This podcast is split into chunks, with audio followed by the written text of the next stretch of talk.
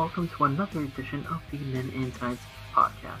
I do sincerely hope you all are having a lovely week, and that hopefully you will have an even better weekend.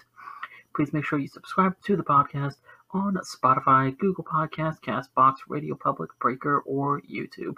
And please be sure to follow me on Twitter at I am for any and all future podcast information. Now, I'm recording this on Wednesday evening so that I can try to have it edited and ready for listening either late Thursday or early Friday. So if there are any big stories that happen to break between now and whenever this podcast goes live, I will just cover it on the next one if I choose to. And today is, of course, another shooting the shit episode, which, according to a friend, I am using the phrase properly. Cool. Uh, and as I usually do on these post pay per view episodes of the podcast, I'll be discussing several topics from the world of professional wrestling and Hollywood, starting off with WWE's first annual Stomping Grounds event. It was honestly much better than I had anticipated it being. It wasn't a great pay per view, but I genuinely thought it was a good one. Plus, I got 8 out of 9 predictions correct, so that's something. And the Triple Threat Cruiserweight title match was on the kickoff show because, of course, it was. It pretty much always is. But it was an awesome match and was a great way to get fans hyped up for the main show. Was one of the best matches of the entire pay per view.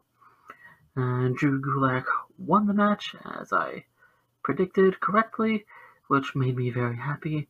And right then, I was hopeful that we were going to get a very good WWE pay per view for a change. You know, not saying that they've had a lot of bad pay per views lately, just they haven't had a lot of great ones. Anyway, the main pay per view kicked off with Becky Lynch defending the Raw Women's Championship against Lacey Evans, aka my future ex wife, number 15. Uh, I think this match was better than the one they had at Money in the Bank, but I still feel the match was not necessary. Because they had their match at Money in the Bank, Becky beat her cleanly, and Becky retained, and this one as well, cleanly, which to me was, you know, too obvious anyway, but I was still happy to see her win because I wanted to have a lengthy title reign. Uh, and I was actually talking to my friend London during the pay per view, and we both agreed that Lacey Evans was called up just a little too early from NXT. And I love Lacey Evans. You know, she's become one of my favorites because she just there's just something about her that just draws me in. You know, but she clearly needed more time and developmental to hone her skills and get rid of the greenness that she still seems to have. And I've actually been uh, watching, rewatching the Breaking Ground show on the WWE Network and saw her featured on there. She clearly has the passion. She has the personality for this. It's just you know, just sometimes it feels like she's still a little hesitant and nervous to, you know, when she's in the ring. You know? I mean, of course, she'll she'll improve more with time. You know, every wrestler does. But they should have waited a few more months before bringing her up to the main roster. And then the second match was KO and Sami Zayn versus The New Day, and I'll be honest, I only saw half of this match because I was serving my dinner at the time that the match had started and was not completely paying attention. Uh, but what I did get to see, I enjoyed, and once again got a correct prediction with KO and Zayn winning, and hopefully this will lead to better things for both men. Perhaps a shot at one of the tag titles on either Raw or SmackDown. But you know, I'll get to that a little later. And then we followed this with the United States Championship match, Samoa Joe defending against Ricochet. And as we all knew, this was another awesome match that I actually think should have gone an extra 10 minutes. You know, because you know, to me, it, reminded me a lot of the X Division title matches that Joe used to have during his TNA run with guys like AJ Styles and Christopher Daniels. Which, if you've never seen those matches, I highly recommend that you check them out on the Impact Plus streaming service because they are phenomenal, pun intended. Uh, and another correct prediction for me as Ricochet was able to defeat Joe to become the U.S. champion, his first championship on the main roster topped with a heartwarming and genuine embrace from Triple H afterwards that all of us loved because, you know, we love Triple H. He's, you know, the, the daddy of NXT, and we love NXT. And I am very much looking forward to seeing him have a hopefully lengthy title reign. And also, we got a nice little segment backstage later on in the show with Ricochet doing the photo shoot with the US title, and he was interrupted by Luke Gallows, Karl Anderson, and AJ Styles, wanting to take photos with him, and then AJ saying to Ricochet, I'll see you tomorrow, champ. And that got a good pop from the crowd and got a good reaction out of me as well. And I'll go into a little more detail about that one when I cover Raw in a few minutes. Then we had the SmackDown Tag Team titles on the line. The Planet's Tag Team Champions Rowan and the new Daniel Bryan defending against Heavy Machinery. The crowd was very hot for this match because it was in Tacoma, Washington, just a little ways away outside of Bryan's hometown of Aberdeen, so the fans were 100% behind him from start to finish. And the match itself was good, uh, more of a standard SmackDown match, though, but the crowd helped make it even more entertaining with their chants of "We recycle" and "Drive a Prius," and I'm sure Brian got a kick out of those chants as well. But again, it was a very good match.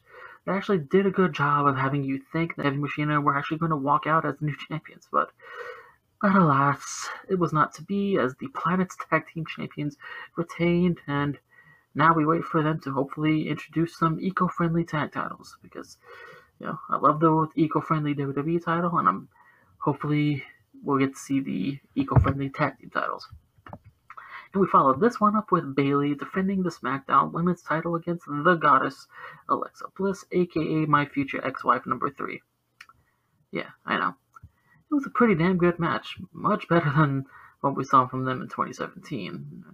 And it went almost exactly as I predicted it to go. I mean, because I had predicted that Bayley would win by DQ with interference from Nikki Cross, and while we did get some Nikki Cross interference, it didn't end by DQ. Instead, it was a distraction finish that cost Bliss the title after Bayley hit her with the Bayley to belly for the win. And then we come to the match that broke my perfect prediction streak Roman Reigns versus Drew McIntyre.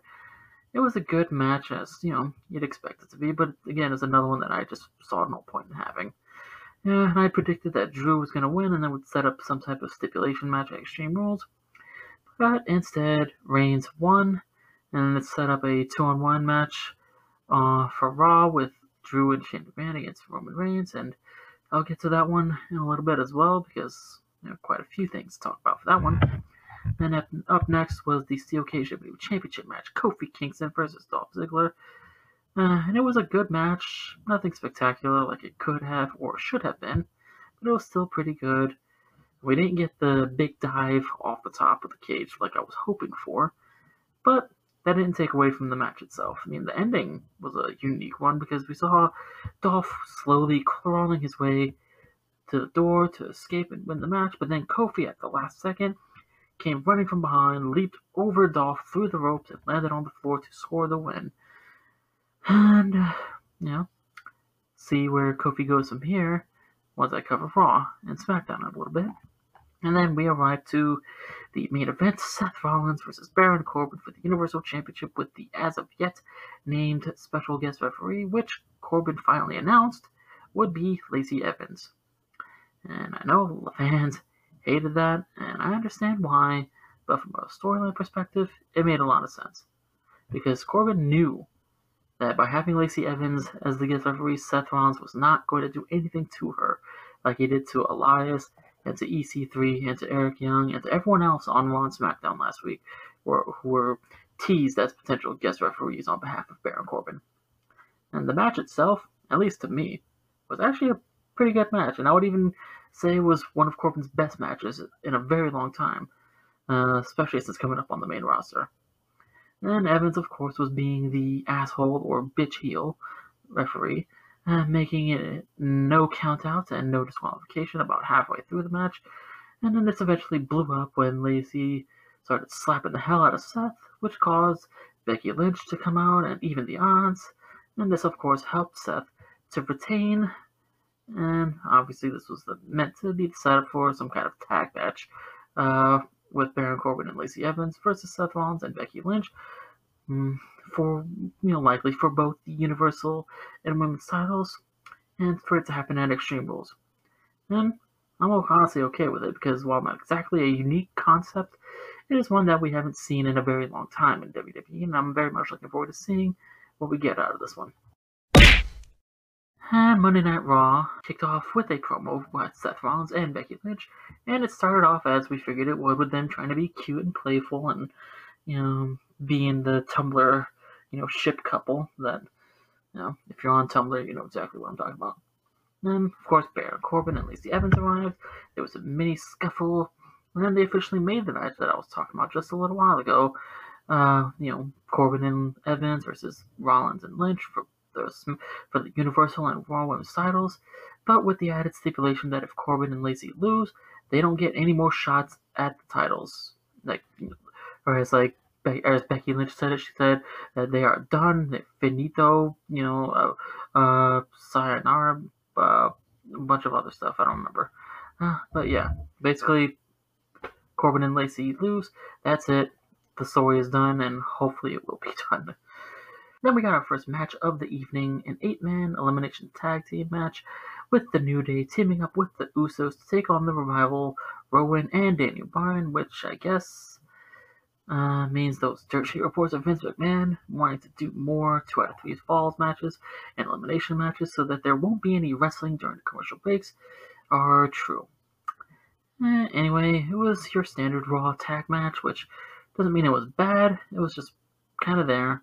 And Bryan and Rowan were eliminated first after I believe it was Dash Wilder uh, hit Bryan in a perceived act of retaliation after Bryan accidentally hit, I think, Scott Dawson with a suicide dive. And I'm curious to see if WWE follows up on this in the coming weeks. And the Usos ended up scoring the winning pin, and that was it. Nothing else of significance happened after this match, and then we just move on. And we followed this up with a Miz TV segment featuring 24 7 champion R-Truth. Then they recapped him regaining the title at Drake Maverick's wedding, which I have to say, bless his Drake Maverick's wife because she's a real trooper for having go along with that because you know it's it's her wedding day and she was okay with them filming that segment over there. But then again, you know she's you know in the business as well, so I'm sure she understood the significance of that. Anyways, uh, Truth ref- referred to it once again as the 48-7 European television title, which I loved. Uh, and then Drake came out saying that what happened at the wedding ruined his life, and then he hasn't been able to consummate the marriage because of it. And Truth uh, suggested adding fiber because he misunderstood Drake uh, saying that he thought the, that it was constipated. Uh, I sure do love our Truth. He's he's a treasure. and then Drake challenged him to a one-on-one match for the title, where no one else would get involved. You know, suspending the 24/7 rules for this the duration of this match. And Truth accepted, so we got a non 24/7 24/7 title match, and R-Truth retained with minimal effort. And then the normal 24/7 rules resumed, and we saw several wrestlers run to the ring, including Titus O'Neil, EC3, Cedric Alexander, and the Lucha House Party chase off R-Truth through the crowd as he usually does, and then Charly Caruso came in to interview Drake and he just simply walked off in sad silence. And then we move on to the two on one handicap match that I mentioned earlier with Drew McIntyre and Shane McMahon against Roman Reigns. The match was contested under tornado rules, which, if you're unfamiliar with that term, means that there was no tags and that Shane and Drew would be in the ring at the same time to fight Roman. It was a decent enough match, you know, and after a few good minutes, Shane was about to hit do his signature coast to coast on Roman Reigns when suddenly fucking Undertaker showed up, saving Reigns by chokeslamming Shane, punching the hell out of Drew before clotheslining both him and Shane out of the ring. And why did he do this? I have no fucking idea. But I will tell you, I definitely got chills during that. Then we got the official news some later on in the show uh, that as a result of what happened, we would be seeing Shane and Drew taking on Roman and Undertaker at Extreme Rules. And I, you know, I don't know about you, but I'm actually excited to see this match because one, the Undertaker is my second all-time favorite wrestler after Bret Hart. And two, I'm just genuinely curious to see what will come out of all this happening. Like, especially because again, why did Undertaker save Roman Reigns? What is this going to lead to? Is this going to lead to something at SummerSlam? Who knows? But I'm very curious to find out. And then we had uh, an apparent tug of war uh, between Braun Strowman and Bobby Lashley, and I honestly didn't give a shit about this segment at all. So moving on. Uh, Charly Caruso was interviewing AJ Styles about his match with Ricochet happening later in the evening, when he stormed off annoyed by the sight of Luke Gallows and Karl Anderson dancing along in No Way Jose's conga line. Then Styles confronted them, similarly to how he did on Raw last week, and we find out that Gallows and Anderson would be taking on the Viking Raiders, which was coming up right after the next commercial break, so let's get to that match. And it was a solid tag match, though, like the earlier eight man tag, felt like your standard Raw match, you know, and was much shorter than I would have liked it to be. You know, and Gallows and Anderson lost again, and we saw a shot of Styles looking very annoyed and frustrated uh, while watching the match backstage, and very curious to see what exactly will be the payoff to this story. You know, hopefully it will be something that fans will, you know, enjoy, but who knows what we'll get. Then we got a, back, a nice little backstage segment with Alexa Bliss and Nikki Cross, with Nikki apologizing for costing Bliss the match on the pay per view. Then they went to commercial break. Then they came back from break with Natalya and Naomi approaching Nikki to convince her that Bliss is evil and that she's using her. And then Bliss returned, and we got a got into Naomi's face and challenged her to a match to happen later in the evening. And, eh, and we were supposed to have Mojo Rawley versus Heath Slater but it was interrupted by R-Truth being chased by the WWE superstars. Then Truth was ro- then rolled up after a little scuffle, rolled up by Heath to win the title. And then Truth, a few seconds later, regained the title, only to lose it again to Cedric Alexander, who was then hit by with the one percenter with the one percenter by EC3 to crown him new champion. And then he lost it back to R-Truth after Carmella distracted him for the roll up. Five new champions in three minutes, only in WWE. And by the way, poor EC3. I mean, he was one of my absolute favorites when he was in TNA, and I was so excited to see him come back to WWE as the EC3 character. After being called up to the main roster from NXT, he's just floundered, and ah, it just breaks my heart. It really does. I mean, because his character is one that you'd think would be perfect for WWE TV. But I guess the reports of Vince not being, seeing anything special in him are true. Very unfortunate. And then up next, we had a WWE Champion Kofi Kingston versus Sami Zayn. But before the match itself, we had an entertaining promo from Kofi, Sami, and Kevin Owens. Mostly entertaining because of KO and Sami, of course. And then another standard Raw match, but still enjoyable. Nothing special though. Kofi won. Then Owens challenged Kofi to to a match right then and there, so Kofi can prove he's the great fighting champion he always says that he is, and of course he accepted. This was a bit of a standard Raw match as well, and a little better than the Sami match, but you know, particularly for the SOS at the bottom of the ramp to Owens. Fucking ouch, man. Wow. And then led to Kofi winning the match via countout. But the real highlight of this, uh, Samoa Joe coming out to attack Kofi afterwards, and uh, I loved it. I love Joe. I loved this little moment, and I was 100% cheering this. And I no, I was not the only one, and gets more about that on SmackDown. and after this, we had the Bliss versus Naomi match that we learned about earlier in the evening, and it was entertaining enough, nothing special. Bliss won after Naomi accidentally hit Nikki Cross with a baseball slide kick. Then Bliss uh, held up Naomi for Nikki to attack, so she shoved her, and the process ended up shoving Alexa to the mat and had a shocked and confused look on her face. Then Natalya came in to save Naomi, which turned that into a tag match. And then they came back from break, and the match started. And man, nothing special here. Alexa and Nikki won this match. Whatever. Moving on. Then we finally arrived at our main event of the evening: AJ Styles versus Ricochet, and it was a very good match. Not the standard Raw match like I was saying about the others earlier. Uh, but Gallows and Anderson showed up after the first five minutes with some minor interference, causing AJ Styles to get on the mic and saying, The match will not continue until you both leave. And which transitioned into the last commercial break of the evening, and then when they turned from break, the match was reset and restarted. Um, uh, which is just a weird way to put it, but anyways, and it was non-stop high flying action ensued, which is exactly what we wanted to see, culminating with a phenomenal forearm to score the pinfall for AJ and then Styles raised Ricochet's hand in respect to close the show. And overall, I thought this was a good Raw. Not a great Raw, but a good Raw for a post pay per view, you know, episode. And I know there will be others out there who will say that it sucked, especially because we didn't get a Firefly Funhouse segment this week, which was weird. Wonder why we didn't get one. But I didn't let that stop me from enjoying the show. Plus, we did see Abby the Witch and Mercy the Buzzard very subtly hidden during backstage segments of The Miz and Kofi Kingston. I wonder what that could eventually lead to. We now move on to SmackDown Live, which we learned this week will have its Fox premiere on Friday, October 4th, so make sure you mark that date on your calendars. And SmackDown kicked off with a recap of what went down with Shane, Reigns, McIntyre, and Undertaker, and then we cut to a shot of Shane backstage saying everyone on the SmackDown roster better not get on this bad side because he's pissed. Yep.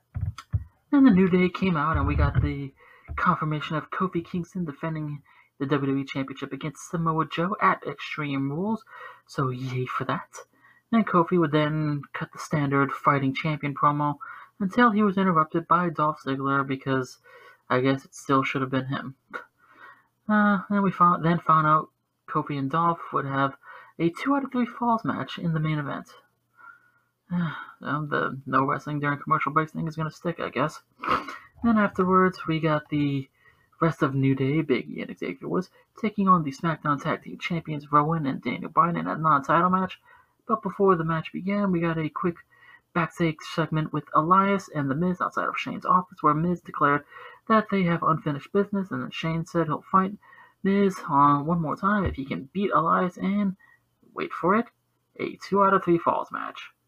Yeah. Anyway, we finally got to the ring, and it was a good match, went as you would expect it to go with these men. Enjoyed it a lot more than I did the tag matches on Raw, but that's just me. And New Day scored the pinfall after hitting Bryan with the Midnight Hour, or is it the Up Up Down Down? I don't know.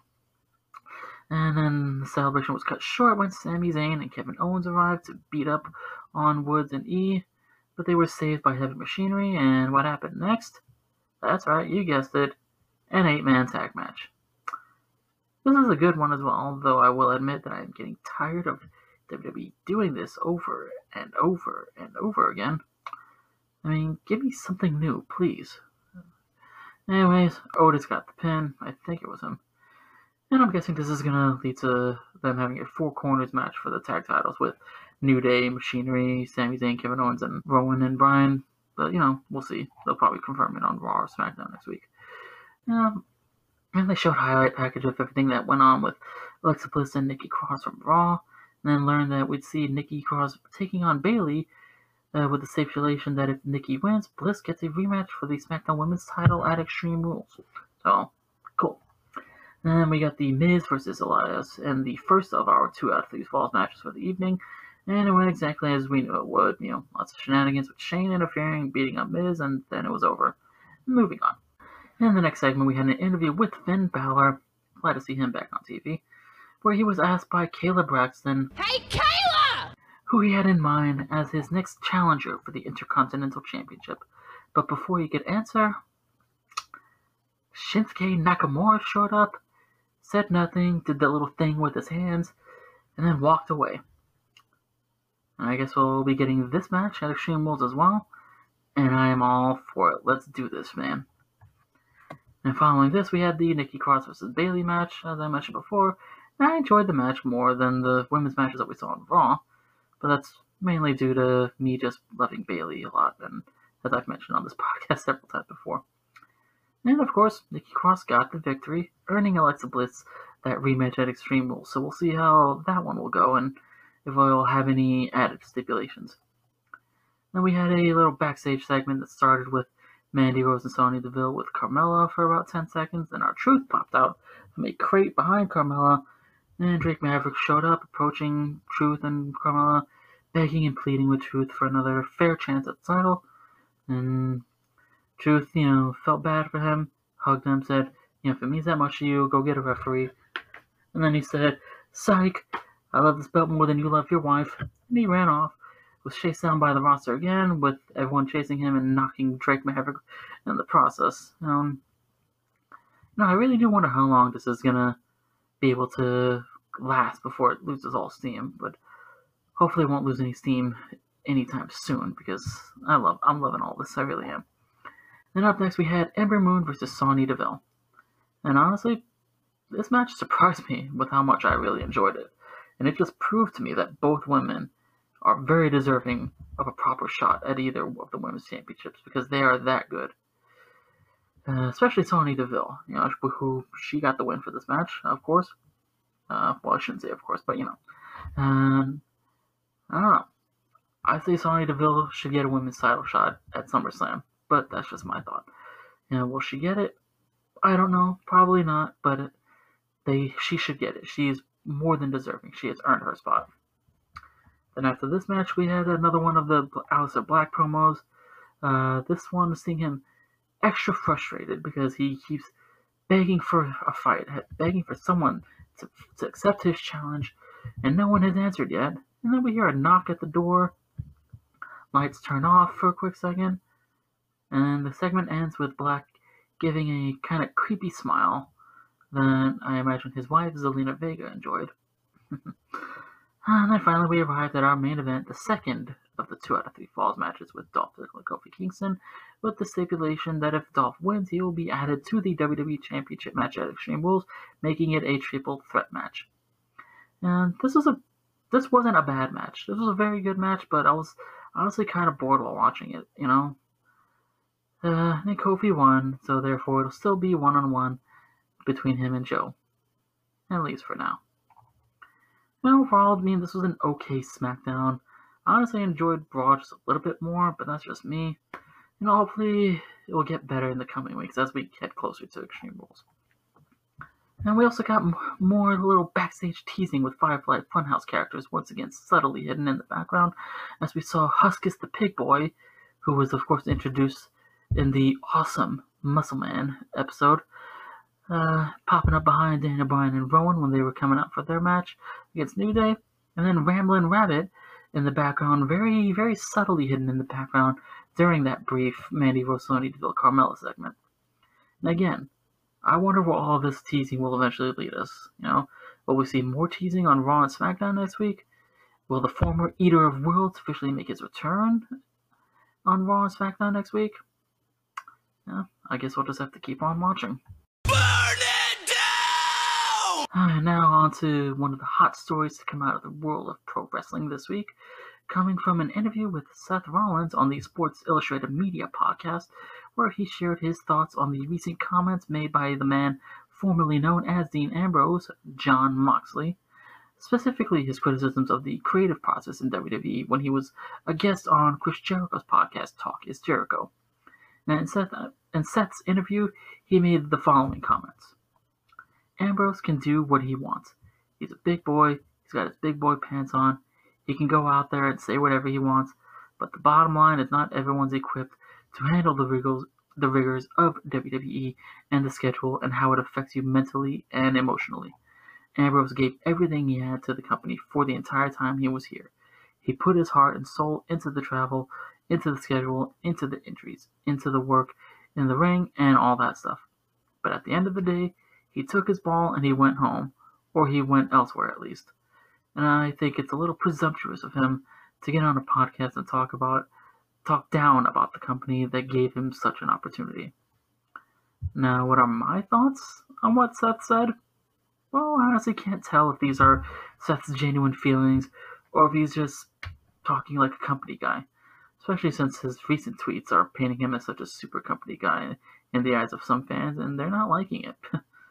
Um, and I actually have, have listened to the Talk is Jericho interview with Moxley, and from what I remember, uh, he never actually said anything bad about the WWE as a whole, you know.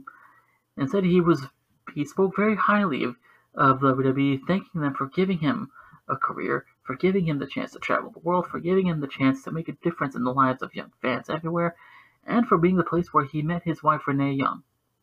The only negative comments that he made were about the creative handling of his character, especially by Vince McMahon, and how frustrated he was with a lot of what they did with him during his over six years on the roster. Uh, I mean, Rollins' comments aren't exactly out of line, but at the same time, he should understand that Moxley was unhappy with the creative direction of his character and wanted to do more hence why he is now wrestling with promotions like New Japan and AEW. I mean, I love Seth, but uh, it just seems to me that he's just being a WWE super pro company guy and trying not to speak out of turn, as they say.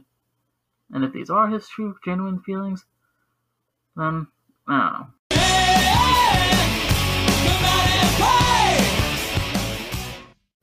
And now a segment that was actually requested by a very good friend of mine because, well, because it actually involves her. and I guess you can technically say this is an exclusive report from me, since after checking into it myself, I found that no wrestling news sites or dirt sheet websites have said anything about this at all.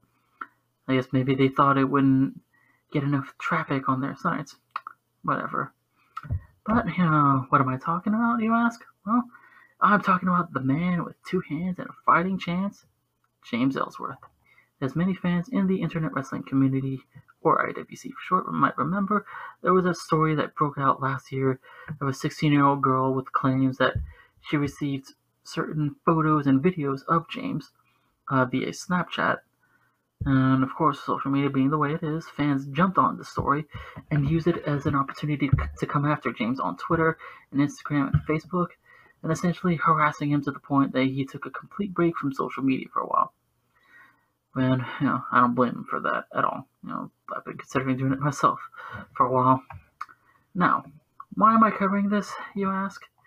Well, it is because for the last two years, James has been in a loving and committed relationship with my very good friend and former indie wrestler from the New York, New Jersey area, Spira Andover.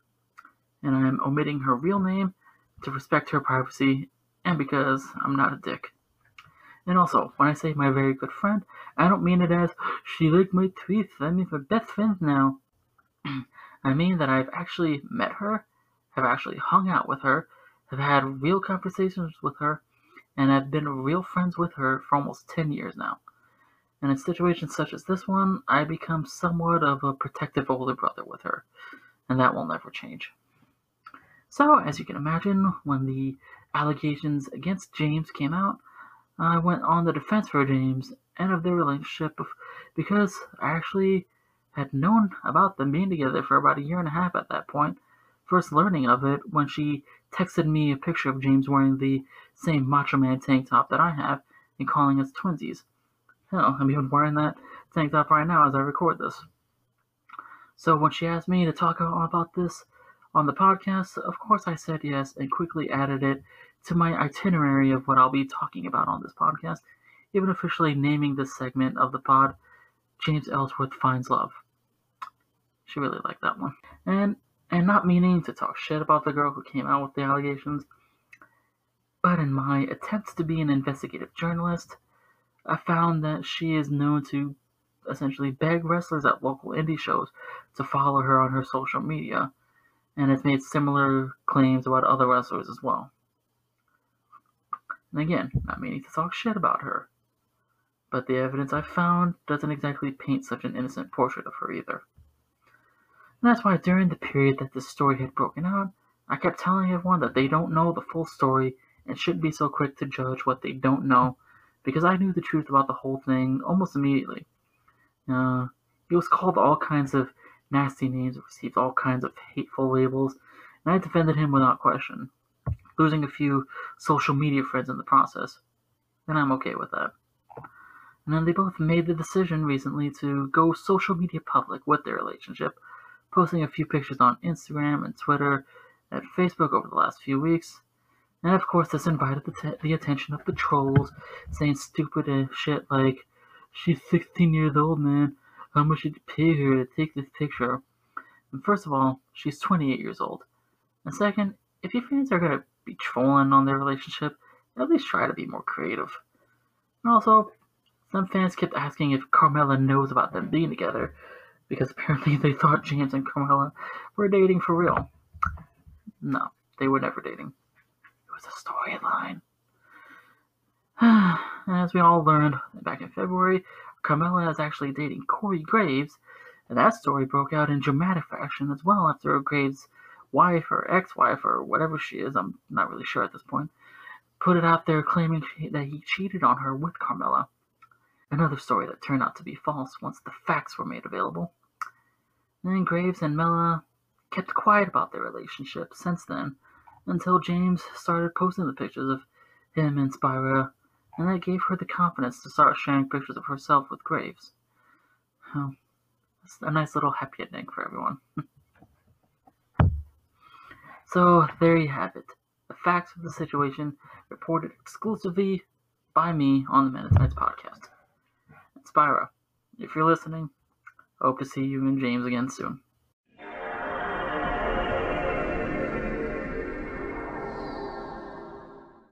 And moving on to the non wrestling topics of this episode, we have some new information regarding the new Matrix film, which I briefly discussed a few weeks ago.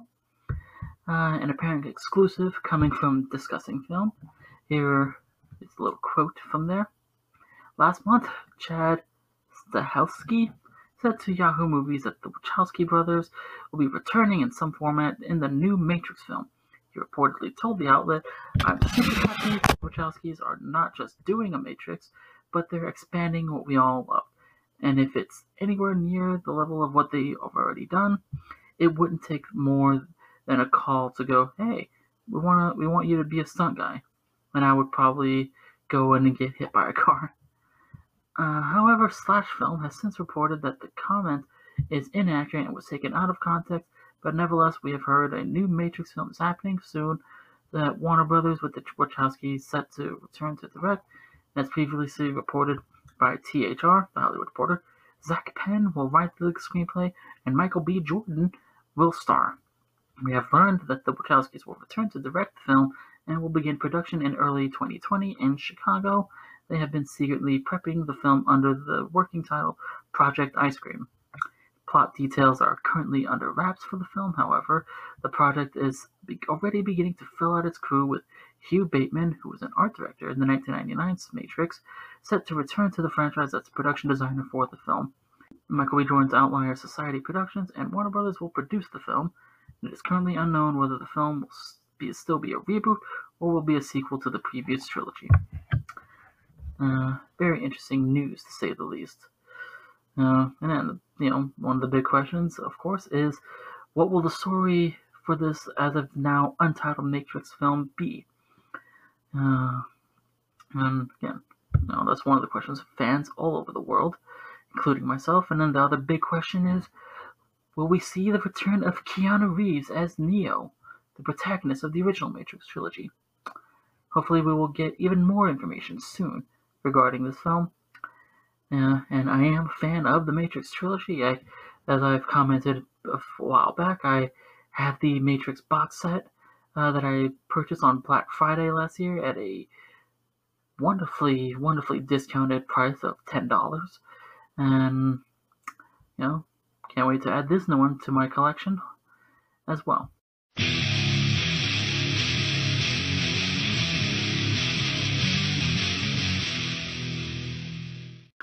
Moving on to an interview that Dave Bautista did with the Hollywood Reporter recently while promoting his new film Stuber. And in the interview, in the interview, he opened up about his passionate support of James Gunn when the story broke out a year ago that Marvel and Disney had dropped him from Guardians of the Galaxy Volume 3 in light of some controversial tweets that someone had decided to dig up on him, as well as his excitement of getting to work with Denis Villeneuve on Dune and Zack Snyder on Army of the Dead. And here are some excerpts from that interview. you publicly stood up for your friend James Gunn, and lo and behold, there was a happy ending. However, I'm curious about how your team or inner circle felt during that time. Given how well your career has been going, did they try to talk you out of that Dave versus Goliath situation? And Dave replied, I'm in a different agent I'm with a different agency now and I think my agents at the time were a little concerned. he laughs. They were never negative about it, they were never judgmental about it, but they were also worried that I would damage my career. But they knew how I felt about it personally. I was with Gersh Agency, and my last agent was named Bert Norensberg. We were actually really good friends, we were very close, so he understood that this was a personal issue with me so he never tried to stand in the way or stop me from doing anything or taking a stance. He understood, but I think he was concerned. The other major part of my team is Jonathan Meisner. He's my manager, but first and foremost, he's my best friend. We've been friends since we were teenagers, as he's always been with me throughout my life and career. He's been 100% supportive. So how did Zack Snyder's Army of the Dead come together? Can you say a little bit about your character? Bautista's response, I've been talking to Zack Snyder for years now. We've been trying to do a project together. I met Zack years ago and always loved him. I had an instant connection with this guy. He's my type of director. He's kind of a man's man. He likes to train a lot and he's all tatted up. We just kind of understand each other.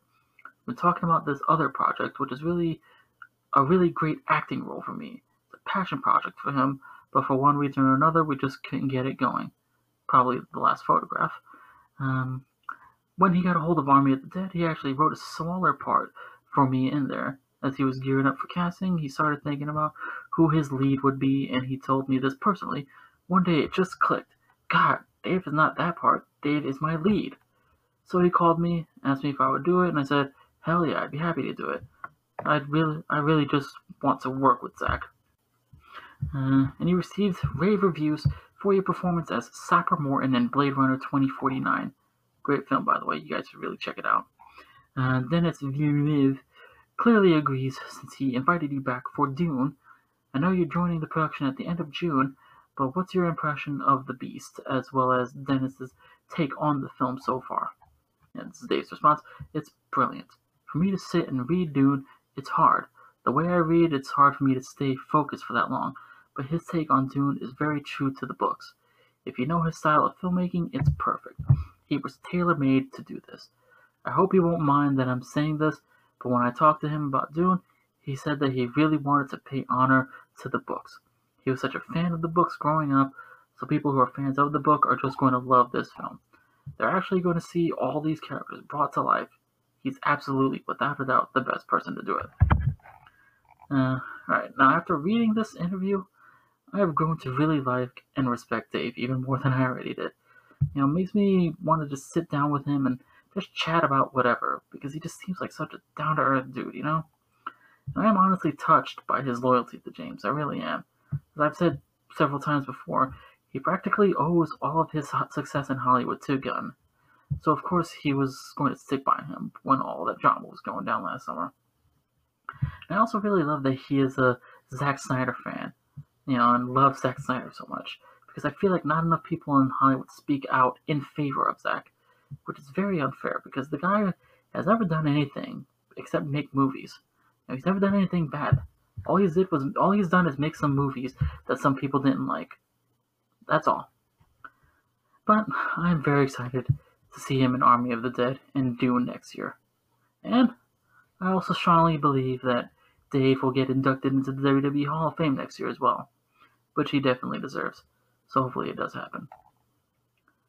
Alright, I'm going to take a break now so I can catch my breath, get some more water for me to drink, so I can prepare for the second half of this podcast. So don't go anywhere because I will be right back.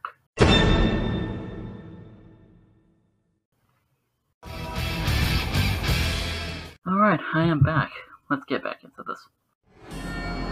If you just We have a little bit of info regarding the upcoming Joker film that I wanted to briefly talk about here. Coming from Joker Movie News on Twitter, a source for all things to do with the film, we have a content advisory for the Joker, and here's what was reported by them. Content advisory for Joker movie. Rated R for the following mild sex and nudity, severe violence and gore, severe profanity, moderate alcohol, drugs, and smoking, severe frightening and intense scenes. Now, assuming all of this is true, and really we have no reason to believe otherwise, this makes me even more excited to see it.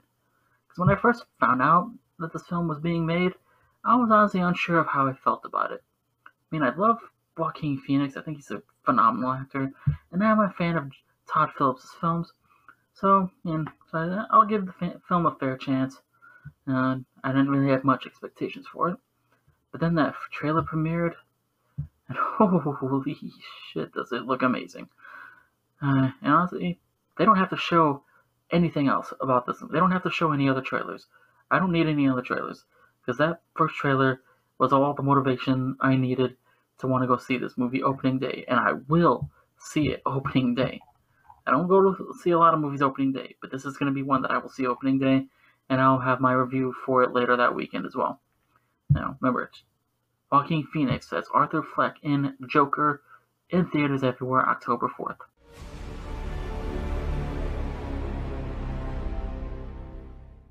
And now we move on to some rumors regarding the recently canceled DC Universe show Swamp Thing. Now, there are many different stories as to exactly why the show was canceled, and I don't know if we'll learn the real reason for it anytime soon, but according to a story coming from BloodyDisgusting.com, Warner Brothers may be considering developing Swamp Thing as a feature length film. Now, it's important to note that the initial report came from We Got This Covered, who most of us know is a mostly bullshit publication because they say they reported a lot of shit that does not come true. But Bloody Disgusting uh, noted that they can confirm the validity of the report. And no official announcement has been made at the moment, but the rumor is that there is a Swamp Thing feature film being considered, that it would be a horror film, and that James Wan, who was the series executive producer for Swamp Thing, would be involved as well, and that it would have absolutely no connection to the series and would have a completely new cast. And that part in particular angering fans the most, and understandably so. Uh, and with all that said, many fans are doing everything possible to try to save the series with the hashtag Save Swamp Thing campaign, efforts that series star Derek Mears fully supports. There's what he has to say on it. I like to go through it, and I've never been a part of something, anything I create or I'm a part of. I'm always ex- but I always expect 50% are going to like it, 50 are going to like it because it's art and it's subjective, but I haven't been part of something where the majority of the response is being embraced and loved by the fans. Being that I love it, I'll go in and check on some of the hashtags and see what people are saying. The thing that I love about everyone trying to do the Save Swamp Thing hashtag, they kind of police their own, going, don't be a jerk about it. We're going to be polite. We're not going to bash people, but we're going to move forward and try to make this a movement. I'm like, that mindset alone, that mindset alone just tells me the quality of people that will watch the show and makes me want to reach out or work harder to pacify them because they have the right mindset and that should be rewarded and it's a positive one and not a destructive one and I applaud that. Now, now as a big fan of the Swamp Thing character and the story, having loved the two original films, especially the first one directed by Wes Craven, the cartoon, the comics, and the original series that aired on the USA Network in the early 90s, I will honestly be okay with either outcome in all of this. Whether it be the series being renewed for more seasons, or starting from scratch with a movie, I'm just happy to see the character back in mainstream pop culture again.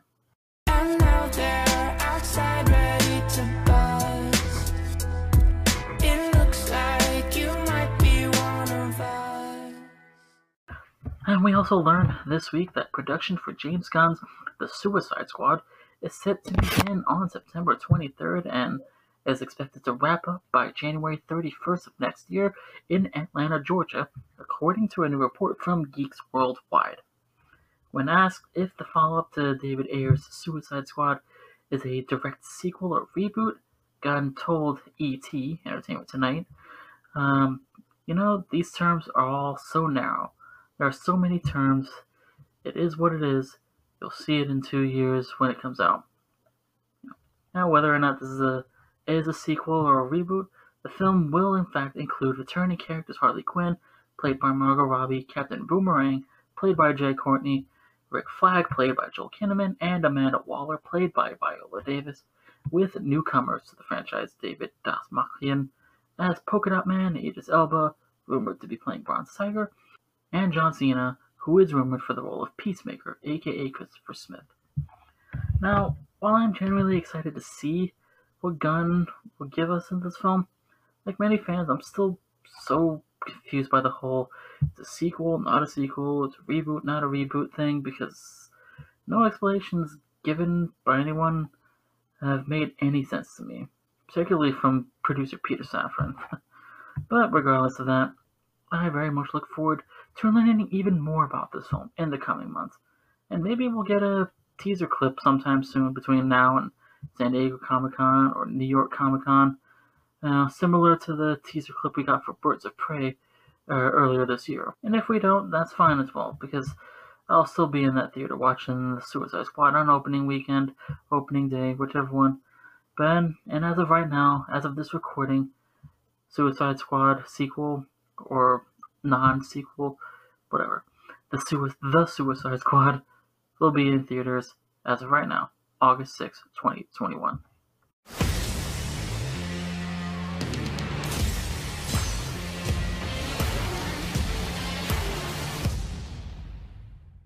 So we have a little bit of news regarding some of the, as of right now, current DCEU actors in their roles in the DCEU.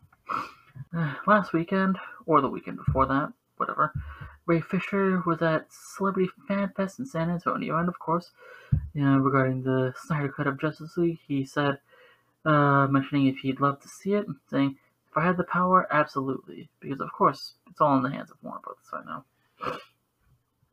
And Ray also reflected on the fact that there's still plenty of Cyborg's story left to tell, and shared what he would like to see in the future from Cyborg's movie.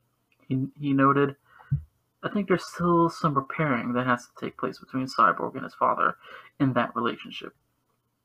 I think there's also a lot of ground to explore how much technology is too much technology for humanity, and how fast technology is evolving, and the role that Cyborg could play in potentially mitigating the issues that would come about because of that.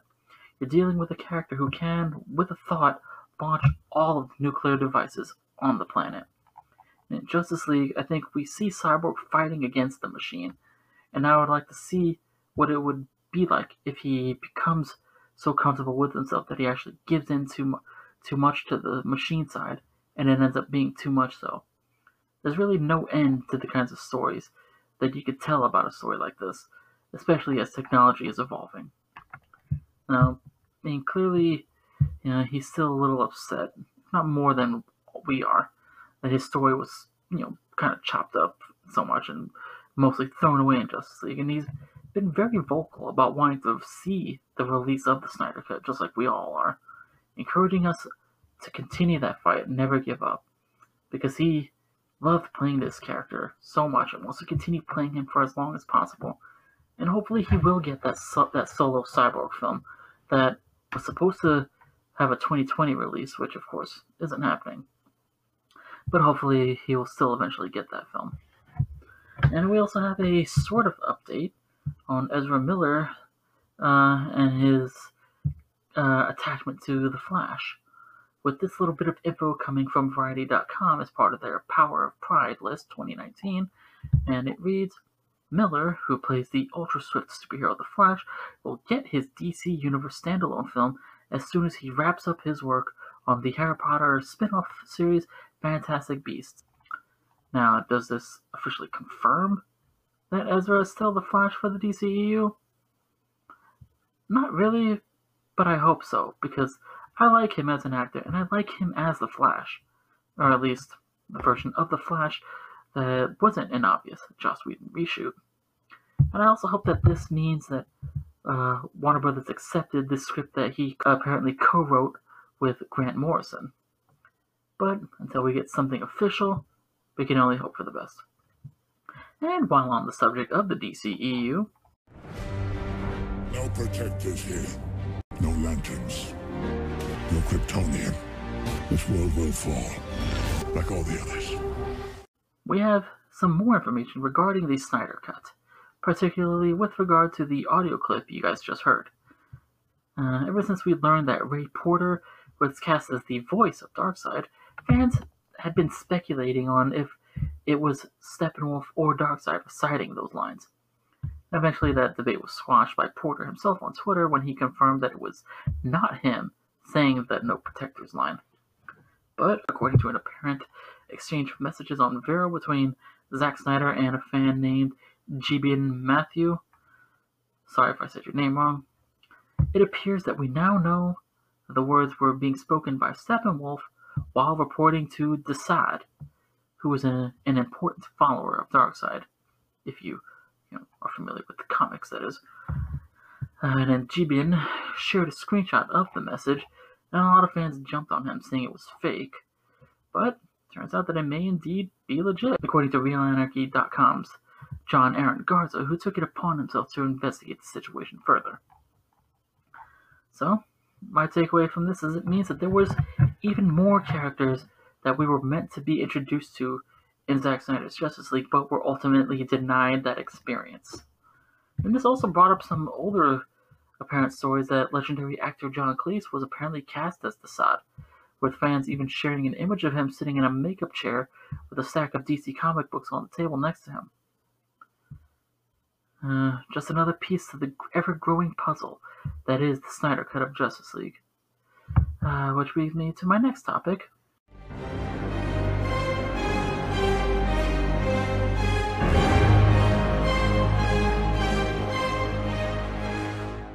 Another update on Project Comic Con because I just love talking about these guys. As I talked about last week, level 4 of the campaign has been achieved and level 5 has been unlocked which of course is the mobile billboard that will make the rounds in the area surrounding, surrounding San Diego Comic Con. And the latest update on where their donation, donations sit $25,373. And there are still two weeks left to make the goal for the digital mobile billboard. And I have faith in you guys that this goal will be achieved well before that deadline of July 13th. And all the blogger sites want to talk about the money we've raised, many of them omitting the part that half of the money will be going to the American Foundation for Suicide Prevention. And they write these headlines that make it seem like all the money that has been donated is just for the movie. And that is what feeds into the hate that fans and members of the Release the Snyder Cut movement receive on social media. And you know, I don't remember any of these sites talking so much shit. You know, like they do about us, about the Marvel fans who did the Rehire James Gunn campaign, where they put all the money donated went to a billboard at Disney World and did nothing else with that money. But a campaign where we're bringing awareness to the injustice, pun intended, that Zack Snyder went through with his movie and also donating to a charity in honor of the daughter Zack lost means we're bad people? Fuck that noise. What we're doing is a good thing that will help a lot of people all over the world and we will continue to do so even after Warner Brothers eventually releases the Snyder Cut, because the movie is just one goal. It's not the overall mission. It is more. Much more. One last thing I wanted to talk about before I conclude this episode, Snyder Cut related. The movement has made it to the Washington Post. That's right. It has reached the Washington Post, another national publication with an article titled More Than a Year Later, Justice League fans are ramping up demands to release the Snyder Cut. And this one is a much more positive article than the recent Ringer article, and definitely way more positive than, than the one from the Wall Street Journal last year. This is the kind of noise we've needed to make a bigger impact and show Warner Brothers just how serious we really are about this campaign and this movement. Now, only time will tell how much of an impact this article will make. But in the meantime, we will keep fighting. Release the Snyder Cut.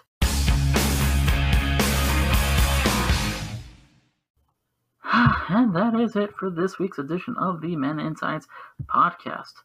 Hope you all enjoyed listening, and if you didn't enjoy it, thanks for tuning in anyway. Now, please be sure to tune in next week because I. Well, I have no idea at the moment, honestly. But I do know that the following week I will be back with my predictions for WWE's 11th annual Extreme Rules event. Yeah, another damn pay per view already. You know, I really wish WWE would cut down on the pay per views because it really is becoming too much to keep up with. Now, what I would suggest would be doing away with so many gimmick match pay per views and only ha- having the Royal Rumble, WrestleMania. Keep maybe keep Money in the Bank, then SummerSlam, Clash of Champions, and Survivor Series, and that's it. Just have six pay per views a year so that storylines can be allowed to build and to grow and give the fans a reason to give a shit about them. But whatever. I have my predictions for that up in two weeks, so I hope you'll tune in for that one. Also, I am planning on seeing Spider Man Far From Home on Tuesday, so I'll have my review for that one up sometime next week. Uh, and the early reactions have been overwhelmingly positive, with, with some even going as far as to say that it's better than Spider Man 2, which is still my favorite Spider Man film. Now, if Far From Home turns out to indeed be the better film, then that's great. I hope it is. as a big fan of these kind of movies, I'm always hopeful that they will be better than the previous ones, because then everyone benefits from it. Um, but yeah, I'll be seeing that on Tuesday, and I will have my review for it up either later that day or on Wednesday. Uh, more likely Wednesday. You know, but hope you all check that one out as well. And again, don't forget to subscribe to the Men in Tights podcast on Spotify, Google Podcast, Castbox, Radio Public, Breaker, or YouTube. And follow me on Twitter at I am Fozitude for all podcast updates, or if you just want to chat with me about whatever, I'm always good for that. You can also follow me on Instagram at Fozitude to enjoy some of the pictures and memes that I post on there from time to time. Also, I wanted to take this moment to encourage you all to please check out and subscribe to the Ping Pong Flicks show on Spotify. It's a great show hosted by Chris Wong Swenson, who up until now was exclusive to YouTube, but now he's on Spotify. Now he's a great guy, full of positivity, big fan of all things DC, Godzilla, and Power Rangers, and I hope you all will subscribe to him and give him some love. I'll provide the link to his show in the description for this podcast, as well as links to all the articles that I referenced on this podcast. And feel free to support the Men in Tights podcast by donating on Patreon. If you become a patron of the podcast, you can submit any suggestions of topics for future podcasts with your donations. No topic is off limits, so feel free to send me any suggestions you want, and I will consider all of them. Also, if you donate, you'll be contributing to the improvement efforts for the podcast that include better recording equipment so I can provide superior quality sound for you all, improved content, and eventually the opportunity the opportunity for me to start interviewing people on this podcast. So, if you would like to see or rather hear all of that happen, then please make a contribution to the Hall of Justice. That's right, Hall of Justice. That's the official nickname I've given my little recording studio because, of course, I would. Why not? Anyway, the link to that is in the description as well. And as always, thank you all so much for tuning in and for subscribing. I love each and every single one of you who do. I truly genuinely do. I hope you all enjoy your weekend. Spend it with your loved ones if you can. This has been the Men in Tights Podcast. I am Julian, and I will see you all next time.